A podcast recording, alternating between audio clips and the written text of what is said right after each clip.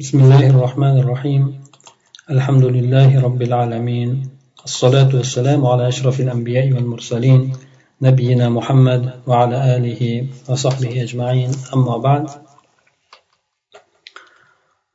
hozirdagi moliyaviy muomalalar haqidagi bo'layotgan darslarimizda bank xizmatlari haqida so'z borayotgan edi bulardan o'tgan safarda bank kartalari haqida hamda ularni ishlatilishligi hukmlari hukmi borasida gaplashib o'tgan edik endi o'sha bank kartasini ikkinchi turi haqida bugun inshaalloh darsimizda gaplashib o'tamiz muallif aytadiki النوع الثاني بطاقات الائتمان هي بطاقات لا يلزم أن يكون لحملها حساب لدى المصرف المصدر لها بل يدفع المصرف المبالغ المستحقة على العميل عند استخدامه للبطاقة ثم يطالبه بعد ذلك بأداء هذه المبالغ له.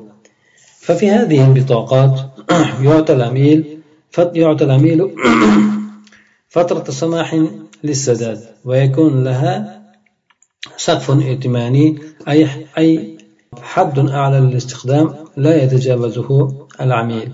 ولذلك سميت هذه البطاقات البطاقات الائتمانية لاشتمالها على القرض والقرض من صور الائتمان لأن الائتمان مبادلة مال حاضر بمؤجل والقرض كذلك hop ikkinchi tur karta bu bank tomonidan qarz bilan beriladigan kartalar ekan bu kartalar ikkinchi tur karta bo'lib turib bu kartalarda olgan odamda o'sha kartani chiqargan bankda hisobi ya'ni o'sha hisobida pullari bo'lishligi lozim bo'lmaydi. Ya'ni bu kartani qo'lda ko'tarib olgan odamni o'sha bankda hisobida pul bo'lishligi shart emas pul bo'lmasligi ham mumkin. Yuqoridagida aytildi albatta inson pul qo'yadi karta beradi o'sha pul qo'yilgan pulni miqdorida inson oldi sotdi ishlarini qilishligi mumkinligi aytib o'tildi. Endi ikkinchi turida inson kartasi bo'ladiyu lekin kartasida pul bo'lmasligi ham mumkin. Balki bu yerda bank o'sha o'zini mijozini ustiga o'sha bitoqani ishlatgan paytida haq bo'lib qoladigan mablag'ni bank surib beradi.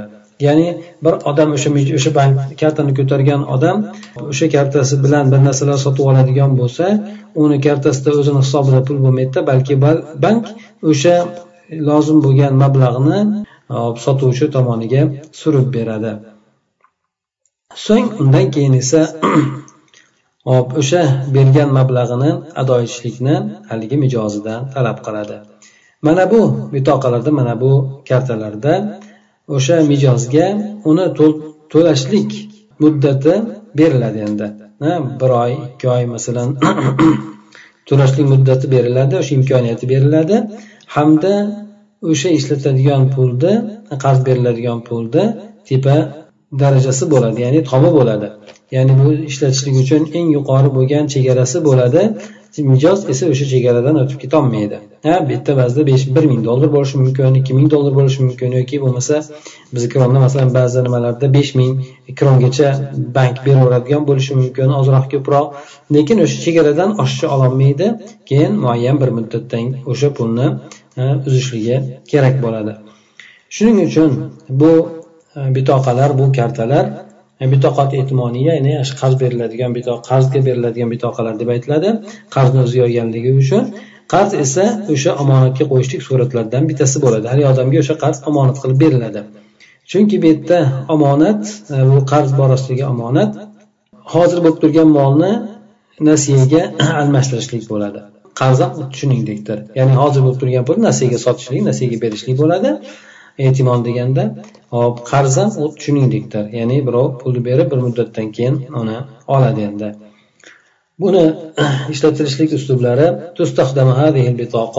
في أمرين أولا الحصول على النقد في حدود مبلغ معين من أجهزة الصرف الآلي حيث يقرضه المصرف المصدر للبطاقة تلك النقود على أن يردها العميل بعد أجل متفق عليه ويأخذ المصرف ويأخذ المصرف ويأخذ المصرف رسوما من العميل مقابل عملية الإقراض هذه وقد تكون هذه الرسوم مبلغا مقطوعا مثل 40 ريال أمكرون عن كل عملية اقتراض أو بنسبة من مبلغ قرض مثل واحد بالمئة آه، من المبلغ المقترض في كل عملية. والثاني شراء السلع واستئجار الخدمات فيدفع المصرف مبلغ الشراء عن العميل للبائع الذي يقبلها ثم يطالب يطالب العميل بدفع ذلك المبلغ لاحقا.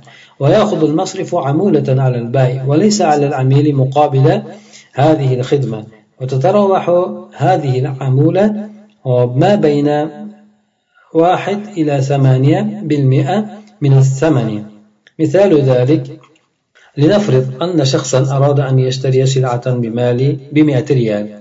ويدفع ثمنها بالبطاقة الائتمانية فإن البائع يمرر هذه البطاقة عبر جهاز خاص لإرسال معلومات الصفقة للمصرف المصدر للبطاقة لأخذ موافقته عليها. فإذا تمت الموافقة فإن المصرف يحول الثمن لحساب البائع مخصوما منه عمولة متفق عليها بينه وبين البائع ولنفرض أنها 2% أي أنه سيقيد لصالح البائع لصالح البائع 98 ريالا. ثم إن المصرف يطالب حامل البطاقة بدفع الثمن كاملا أي 100 ريال وذلك بعد مضي فترة السماح المتفق عليها بينهما.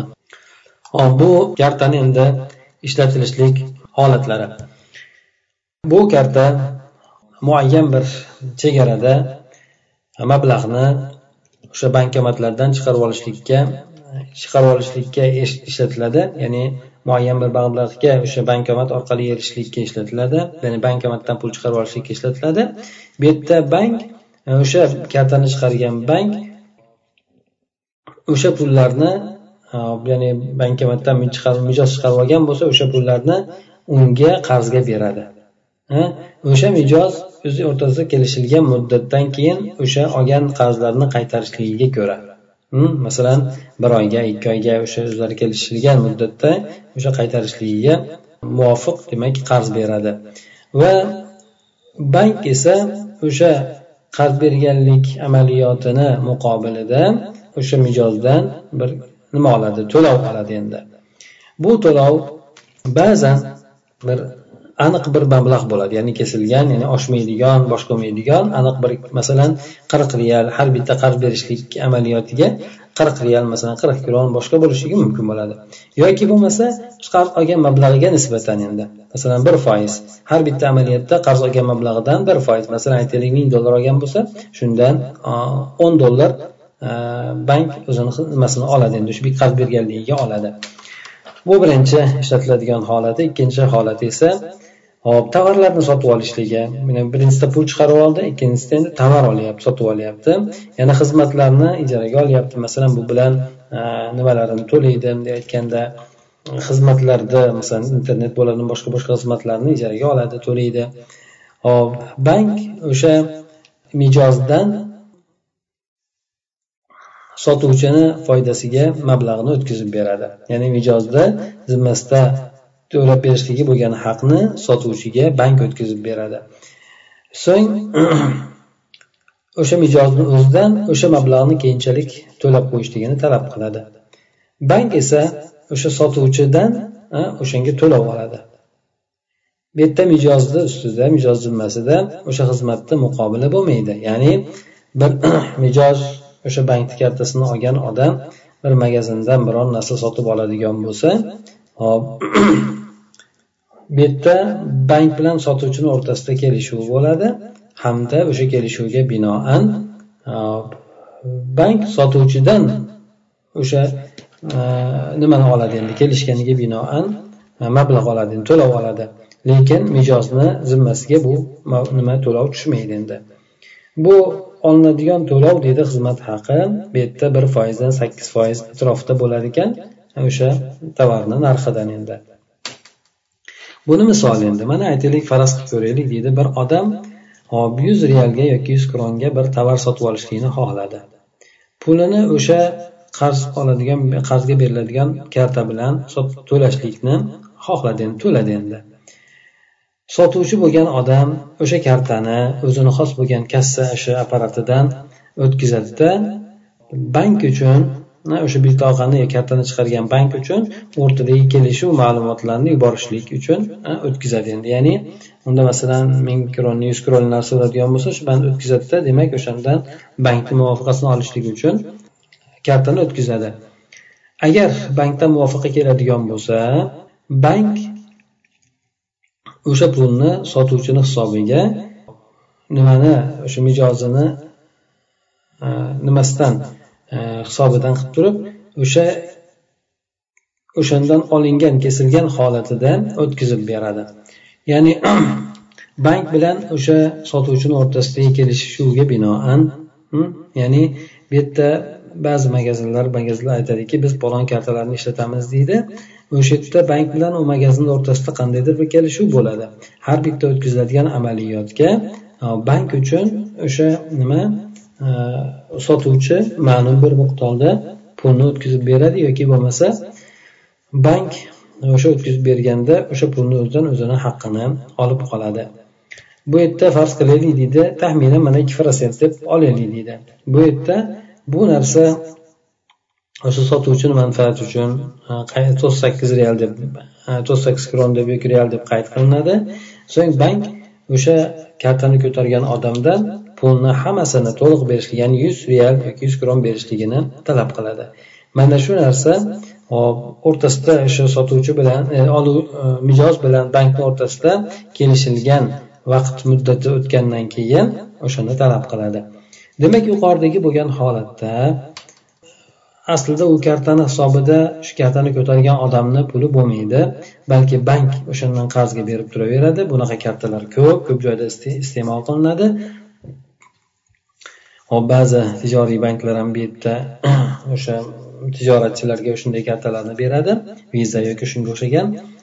Bu yerda uni hisobida pul bo'lmaydida yoki oshiqcha pul bo'ladigan bo'lsa ham bu yerda qanday qiladi?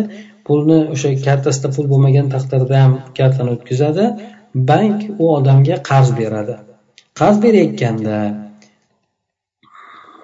sotuv to'g'ri sotuvchini so'ziga olgan tovarni narxini o'tkazib beradi. O'tkazib berganda bank o'sha yerda o'zini haqqini olgan holatda o'tkazib beradi. Lekin bu haqni to'lashlik bu o'rinda nimaga tushmaydi? Oluvchiga mijozni zimmasiga tushmaydi balki bu narsani bank e, magazinni o'zidan oladi endi. Endi narginga mablag' berganligi uchun narginga pul o'tkazib berganligi uchun undan alohida haq oladi endi. Hm, unga qarz berganligi uchun yuqorida aytib o'tildi. Alohida mana qirq kronmi yoki qirq realmi yo bir aytaylik bir foizmi o'sha bergan mablag'idan bu haq oladi. البطاقات الائتمانية تصنف البطاقات الائتمانية بحسب طريقة التسديد الدين الذي على العميل نوعين هما بطاقات الخصم الشهري هي بطاقات يطال يطالي يطالب حاملها بتسديد المبلغ مبالغ المستحقة عليه دفعة دفعة واحدة بدون زيادة بعد مضي فترة السماح متفق عليها تتراوح عادة بين ثلاثين ما بين ثلاثين وإلى ستين يوما. فإذا استخدمها العميل في شراء سلعة بألف ريال مثلا فإن المصرف يطالبه بدفع ألف ريال بعد أربعين يوما. ومن أمثلة هذه البطاقات بطاقة الأمريكا إكس أمريكان إكسبريس بطاقة فيزا والماستر كارد اللتان اللتان تصدرهما المصارف الإسلامية bu pul qarz beradigan kartalarni turlari bu yerda pul qarz beradigan kartalarni turlari kartalar qarzni shu mijozni zimmasiga tushgan qarzni qoplashlik e, yo'liga ko'ra ikki turga bo'linadi deydi. Birinchisi hop oyda to'lashlik. To'laydigan bitoqalar bor. Qarzni oyda o'tkazib beradigan to'lab beradigan. Bu e, shunday kartalar bo'ladiki buni ko'tarib olgan odam o'zini zimmasida haqli bo'lgan mablag'larni ziyodasiz bir paytda o'zida o'tkazib berishligi talab qilinadi endi. Bu o'sha ikkalasini o'rtasida kelishilgan muddat o'tgandan keyin endi. Masalan bu narsa odatdan o'ttiz kundan oltmish kungacha bo'ladi endi. Shuning ichida bankka pulni o'tkazib berishligi kerak bo'ladi. Bunda vaqtida o'tkazib beradigan bo'lsa albatta bunga oshiqcha nima olmaydi ustama haqi olmaydi. Agar bu mijoz bir tovarni ming realga sotib oladigan bo'lsa masalan shuni shuni ishlatadigan bo'lsa ming kronga sotib olishlik yoki ming realga sotib olishlikda bank bu odamdan o'sha qirq kun o'tgandan keyin o'sha ming kronni yoki ming realni to'lab qo'yishligini talab qiladi. Bu kartalarni misollaridan mana american express kartasi visa mastercard kartalari bularni islomiy banklar chiqaradi. Islomiy banklar chiqarganida o'sha muddatni o'zida inson o'sha mablag'ni o'tkazib berishlik kerak bo'ladi. Ya'ni qarzini to'lashligi shart bo'ladi. Buni hukmi e, bu bunday bir oylik chiqarib beradigan e, bir oyda to'lanadigan qarzlik bo'lgan kartalarni hukmi bu bitoqalarni bu kartalarni ishlatishlik ikkita shart bilan joiz bo'ladi. Birinchisi alla yashtamila aqlu bitoqati ala ishtiroti g'aroma g'aroma عند تأخر حامل البطاقة في السداد المصرف لأن هذا الشرط ربوي. والثاني ألا يستخدمها حامل البطاقة في السحب النقدي إذا كان المصرف يأخذ عمولة نسبية عن كل عملية سحب. وكذا إذا كان يأخذ أجرا مقطوعا يزيد عن قدر التكلفة الفعلية لتلك العملية. فإذا تحقق هذان الشرطان فلا حرج إن شاء الله في استخدامها. وأما العمولة التي يأخذها المصرف من البائع فإنها تكيف تكيف شرعا على أن تكيف شرعا على أنها أجرة مقابل السمسرة للبائع وأجرة السمسار يجوز شرعا أن تكون مبلغا ثابتا وأن تكون بنسبة من ثمن البيع demak buni ishlatishlik ikkita shart bilan joiz bo'ladi birinchisi bu kartani dogorini kelishuvini qilgan paytida bu kelishuv o'sha kartani ko'tarib olgan odam bankka qarzini to'lashlikda qoplashlikda kechikib qoladigan bo'lsa shu ort qo'shimcha bo'lgan shtraf yoki o'shanga qo'shimcha bo'lgan jarima shuni shart qilishlikni o'z ichiga olmagan bo'lishi kerak. Chunki bu shart riboviy bo'ladi endi riboga xos bo'ladi. Ya'ni bir odam vaqtida bir oyda to'lanmaydigan bo'lsa yoki vaqtida to'lanmaydigan bo'lsa unga qo'shimcha mablag' qo'shiladigan bo'lsa bu narsa mumkin emas chunki bu shart riboga xos shart bo'ladi. Ikkinchisi bu bitoqani ko'tarib olgan odam bu bitoqasi bo'lgan odam pulni chiqarib olishlikda ishlatmasligi. O'sha bitoqani o'sha kartasini ya'ni o'zini hisobida puli yo'q lekin bankdan o'sha pul nimani o'tkazadigan bo'lsa bank qarzga pul beradi. Agar bu yerda shart shuki agar bank o'sha har bitta amaliyot ya'ni pul chiqarib olishlik amaliyotidan bir nisbiy bo'lgan bir kira haqini yoki xizmat haqini oladigan bo'lsa endi. Masalan aytaylik bu odam e, ming kron chiqarib oldi o'sha ming krondan o'n kron o'n besh kron yoki yigirma kron o'ttiz kron olyapti endi hmm? chiqarib olganiga. Agar deydi bu bir xil aniq kesilgan bir xizmat haqini oladigan bo'lsa. Ya'ni o'shadan e, ziyoda bo'ladigan. Ya'ni e, yana bu o'sha amaliyot qarz amaliyotini fe'liy taklifalari bor. Fe'li taklifalari ya'ni o'sha yerda avtomat ishlab turibdi avtomatni bekorga qo'ygani yo'q uni aytaylik o'ziga yarasha u ham e, tok talab qiladi yoki bo'lmasa uni pulga olib qo'yish kerak. Xullas kalom o'ziga yarasha taklifasi bor endi. O'ziga Ehm, yarasha xarajati bor. O'sha xarajatni miqdoridan ziyoda bo'ladigan darajada haq oladigan bo'lsa bunda ham mumkin emas deydi. Ya'ni bu yerda ikkita narsani aytildi ikkinchi shartida.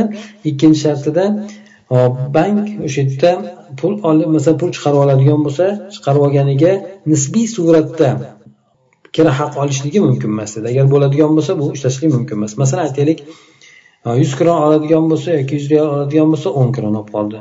Ming kron chiqarib oladigan bo'lsa yuz kron yoki ellik kron oldi shunaqa nisbiy oladigan bo'lsa bu mumkin emas.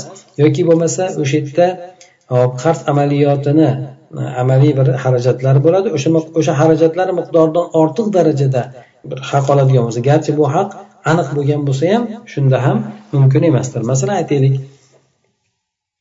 kira haqlari boring ana shu yerda bankomat turishligi o'sha yerda tok ketishligi boshqa boshqasi bilan bir odamdan o'n kron yoki yigirma krondan olsa yetadi kifoya qiladi endi.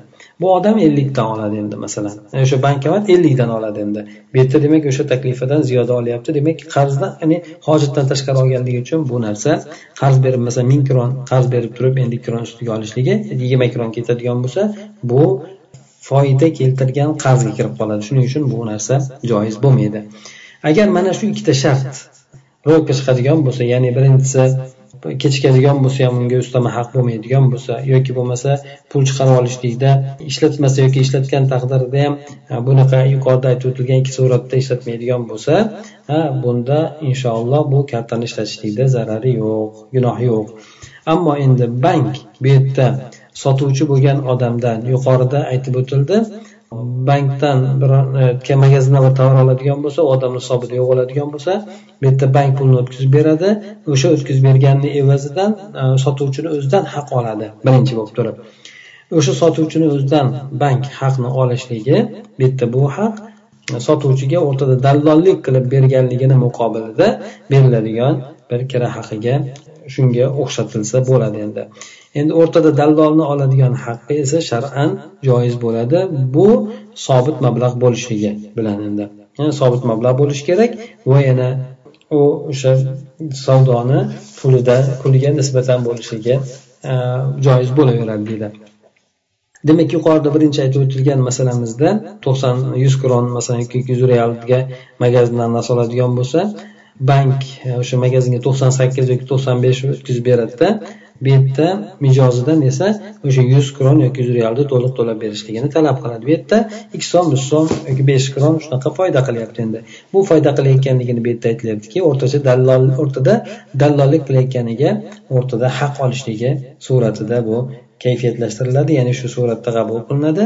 Bu yerda dallolni oladigan kira haqi bu shar'an joiz bo'ladi. Bu albatta sobit mablag' bo'lishi kerak. Va? Antakona bahosidan nisbatan ham bo'laveradi. Masalan aytaylik ming kronlik savdo qiladigan bo'lsa shundan bir foiz ikki foiz oladigan bo'lsa bank o'rtada kelishgan kelishuviga binoan bo'laveradi. Idoh e, endi ikkinchi shartni ochiqlab berishlik endi ya'ni ikkinchi shartni ochiqlab. Qaysi ikkinchi shart? Ikkinchi shart bu o'sha pulni olishlikda masalasida ishlatmasin agar bunday bunday holatda bo'ladigan bo'lsa dedi. Buni biroz endi ochiqlab beramiz deydi. من المعلوم أن سحب النقد بالبطاقة الائتمانية يكيف شرعا على أنه قرض من المصرف لحامل البطاقة وعلى هذا فلا يجوز أن يأخذ المصرف فائدة على هذا القرض لأنه ربا ولكن يجوز للمصرف أن يأخذ أجورا بقدر التكلفة التي تحملها لإتمام تحملها تحملها لإتمام هذه العملية من دون أن يربح في ذلك فيحس فيحسب مثلا أجور الاتصالات والمراسلات تكاليف صيانة أجهزة الصرف ونحو ذلك ثم يقدر الأجر المناسب لها فيحمله على الأميل فيحمله على الأميل. فلو قدرت هذه الأجرة مثلا بعشرين ريالا فيجوز أن يأخذ أجرا على الأميل بقدر عشرين ريال ولا يجوز أن يأخذ أكثر من ذلك ولا أن يجعل الأجر بنسبة من مبلغ القرض كأن يأخذ واحد بالمئة من مبلغ السحب. ho'p bu yerda ikkinchi shartni ochiqlab berishlik ma'lumki o'sha kartani qarz kartasi bilan pulni bankomatdan chiqarib olishlik bu shar'an bank tomonidan o'sha bitoqani egasiga beriladigan qarz suratida kayfiyatlashtirilishi suratida qabul qilinadi. Ya'ni bir odam bankomatdan pul hisobida pul yo'q chiqarib oladigan bo'lsa demak bank u odamga o'sha bitoqasi bo'lgan odamga qarz berdi deb e'tibor qilinadi. Shunga binoan bank o'sha bergan qarziga foyda olishligi mumkin bo'lmaydi. Chunki bu qarz bergan qarziga foyda oladigan bo'lsa ribo bo'ladi. Bank uchun o'sha yerda o'zi o'sha amaliyotni o'sha qarz amaliyotlarini tamomiga yetkazishlik uchun o'zi ko'targan xarajatlar miqdoriga binoan to'lovlarni olsa bo'ladi endi. Bu yerda o'shanda foyda qilmasdan endi oshiqcha foyda qilmasdan o'sha ketgan xarajatni o'zini qoplashlik uchun odamlarga har bitta qiladigan amaliyotiga yoki qarz olishligiga yoki pul chiqarishligiga ma'lum bir miqdorni qilib qo'yishligi joiz bo'laveradi. Masalan ujurli itisolat bu yerda aloqa haqlari bor. E, Xat jo'natishlik sms yoki o'sha bankdan nimaga jo'natishlik e, kiralari bor. Yoki bo'lmasa bank apparatlarini remont qilishlik taklifotlari bor xarajatlari bor. Shunga o'xshagan narsalar bor endi. Buzilib qolsa kelib tuzatadi so'ng yana keyin o'shaga munosib bo'lgan haqni bunday belgilaydi bunday o'zicha chamalaydi. Hamda o'sha chamalab turib o'sha chiqqan yoki bo'lmasa shunchadan bo'lsa kerak deb aytgan yoki shunchadan bo'ladi deb aytgan to'lovlarni bir qismini o'sha nimaga mijozni o'ziga yuklaydi endi. Agar bu kira haqi bu haqlar masalan yigirma real yigirma kron deb belgilanadigan bo'lsa chamalanadigan bo'lsa e, bank demak o'sha yigirma kron yoki yigirma realdan ortiqcha haq olishligi e, o'sha miqdorida haq olishligi mumkin bo'ladi. Undan ko'ra ko'proq haq olishligi mumkin bo'lmaydi. Bu yerda o'sha nimani shuningdek olinadigan to'lovni ham qarz mablag'idan ga nisbatan qilishligi ham bo'lmaydi. Endi masalan aytaylik o'sha nechi pul tortib oladigan bo'lsa o'shandan bir foizni e, olib qoladi degan suratda bo'lmaydi. Chunki masalan aytaylik e, bu yerda bitta odamni amaliyoti bir marta qiladigan qarz olishligi yigirma kronni masalan bankka shu nimaga tushadigan bo'lsa masalan aytaylik o'sha bankomat qo'yilishligi unaqa nima remont qilib turishligi o'shani xullas mana shuni ishlariga har bitta odamdan taxminiy suratda shu yigirma krondan olsa kifoya qiladigan bo'lsa endi bu yuz kron oladimi ming kron oladimi yigirma kron olib qoladi endi. Yigirma real e, yigirma kron o'sha bank e, bu odamdan olib qoladi endi. Endi aytaylik protsentga bo'lishligi mumkin emas deydi. Masalan aytaylik bu yerda yuzdan yuz so'm oladigan bo'lsa bir protsent bir masalan bir kron masalan o'n ming oladigan bo'lsa masalan o'n yoki masalan besh ming oladigan bo'lsa ellik masalan ellik kron. Mana shunaqa qilib olishligi mumkin emas deyiladi. Chunki bu yerda o'sha xarajatlardan ziyoda bo'lishligi bo'lib qoladi ziyoda bo'lib qoladi. Bu ziyoda esa bankni qarziga keltirgan foydasi bo'ladi. Shuning uchun bunday qilishligi mumkin emas. يشترط في أجور السحب النقدي أن تكون مبلغا ثابتا وأن تكون بقدر التكلفة الفعلية والأغلب في عمل المصارف اليوم أنها لا تتقيد بذلك فبعضها يأخذ عمولة مقدرة بنسبة من مبلغ السحب وبعضها يأخذ مبلغا مقطوعا يزيد على التكلفة الفعلية ويجب على الأمير أن يقرأ اتفاقية البطاقة قبل أن يستخدمها في السحب النقدي فإذا نصت الاتفاقية على أن أجرة السحب النقدي مبلغ ثابت بقدر التكلفة الفعلية فلا حرج عليه إن شاء الله في استخدامها في ذلك. وإن لم ينص على ذلك فيحرم استخدامها في السحب النقدي.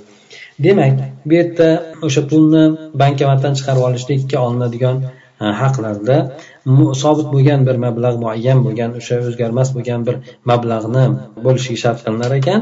Hamda bu mablag' ham o'sha xarajatlarni miqdoriga qarab bo'lishi kerak bo'lar ekan. O'sha bank o'shaning uchun sarflaydigan xizmatlarni miqdoriga qarab turib bo'lishligi shart qilinar ekan. Endi bugungi kunda hozirgi banklarni qiladigan ishida bu narsa bilan qaydlanmaydi qaydlanishmaydi bu banklar. Ba'zilari pul mablag'iga nisbatan belgilangan nimani olishadi? O'sha haq xizmat haqi olishadi.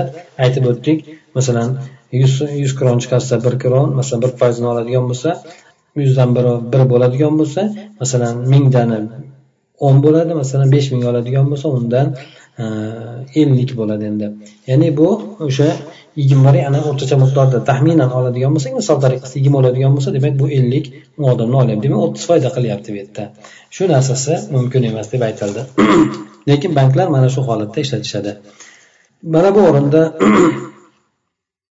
mijoziga o'sha bitoqani kartani kelishuvini o'qishlik kerak kelishuv ko'rsatma o'sha договорdagi bo'lgan holatlarni o'qish kerak.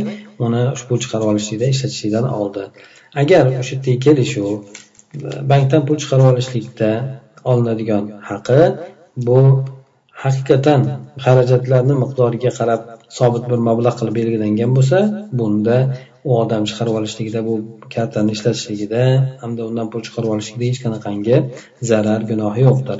Agar endi o'sha narsaga aytilmagan bo'lsa bu yerda pul chiqarib olishlikda unaqangi kartalarni ishlatishlik harom bo'ladi. sababi chunki bu odam oladigan bo'lsa buni orqasidan riboga kirib qoladi shuning uchun bu odam riboga qo'l urishligi mumkin emasdir